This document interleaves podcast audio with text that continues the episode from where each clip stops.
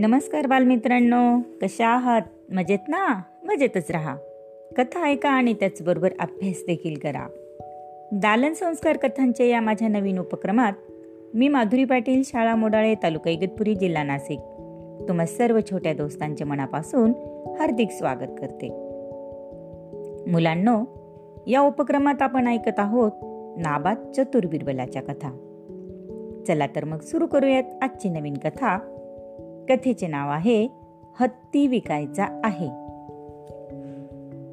एकदा हत्तीवरील अंबारीत बसून बादशाह कुठेतरी चालला होता. त्याच्याबरोबर घोड्यावर स्वार झालेला बिरबल आणि इतर काही सेवेकरी सुद्धा होते. जाता जाता त्याला वाटेत समोरून झोकांड्या देत देत येणारा दारुडा भेटला. दारूच्या पूर्ण नशेत असलेल्या त्या दारुड्याने विचारले. काय विचारले दारुड्याने? काय हो तुम्हाला तुमचा हा हत्ती विकायचा आहे का? बघा मुलांना दारुड्याचा प्रश्न काय होता की तुम्हाला तुमचा हा हत्ती विकायचा आहे का? त्याचा हा प्रश्न ऐकून बादशाह रागावला व त्याने त्या दारुड्याला दुसऱ्या दिवशी दरबारात घेऊन येण्याचा आपल्या सेवेकरांना हुकूम फरमावला. दुसऱ्या दिवशी शिपायांनी त्या दारुड्याला दरबारात हजर करताच बादशाने त्याला रागाने विचारले. काय रे माझा हत्ती विकत घ्यायचा आहे का तुला?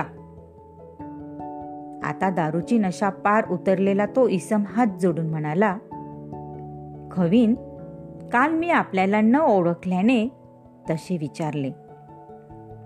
पण हे मात्र खरे आहे की काल आपण जरी नुसते हो म्हणाला असता तरी एक अत्यंत धनी किसम आपला हत्ती वाटेल त्या किमतीला घ्यायला तयार होता.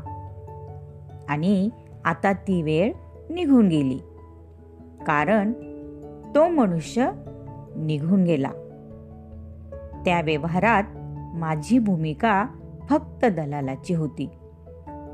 असं तो दारुडा बादशाला म्हणाला. स्वतःच्या बचावाच्या दृष्टीने हा दारोडा अगदी मुद्देसूदपणे सपसेल खोटं बोलत आहे हे ओळखून बादशाह त्याला म्हणाला हे बघ तुला असं बोलायला कोणी शिकवलं? ते जर तू मला खरं खरं सांगशील तर मी तुझ्या अपराधाबद्दल तुला क्षमा करीन. यावर तो दारोडा बादशाला म्हणाला खवीन काल मी जे आपल्याला तुम्हाला तुमचा हत्ती विकायचा आहे का असं विचारलं ते पूर्णतया दारूच्या नशेत.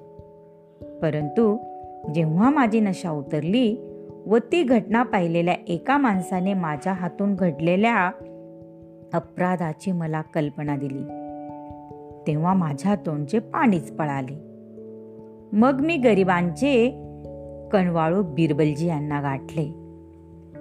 त्यांनी अगोदर मला दारू कायमची सोडण्याची शपथ घ्यायला लावली आणि दरबारात आल्यावर मी माझा बचाव कसा करायचा ते देखील सांगितले.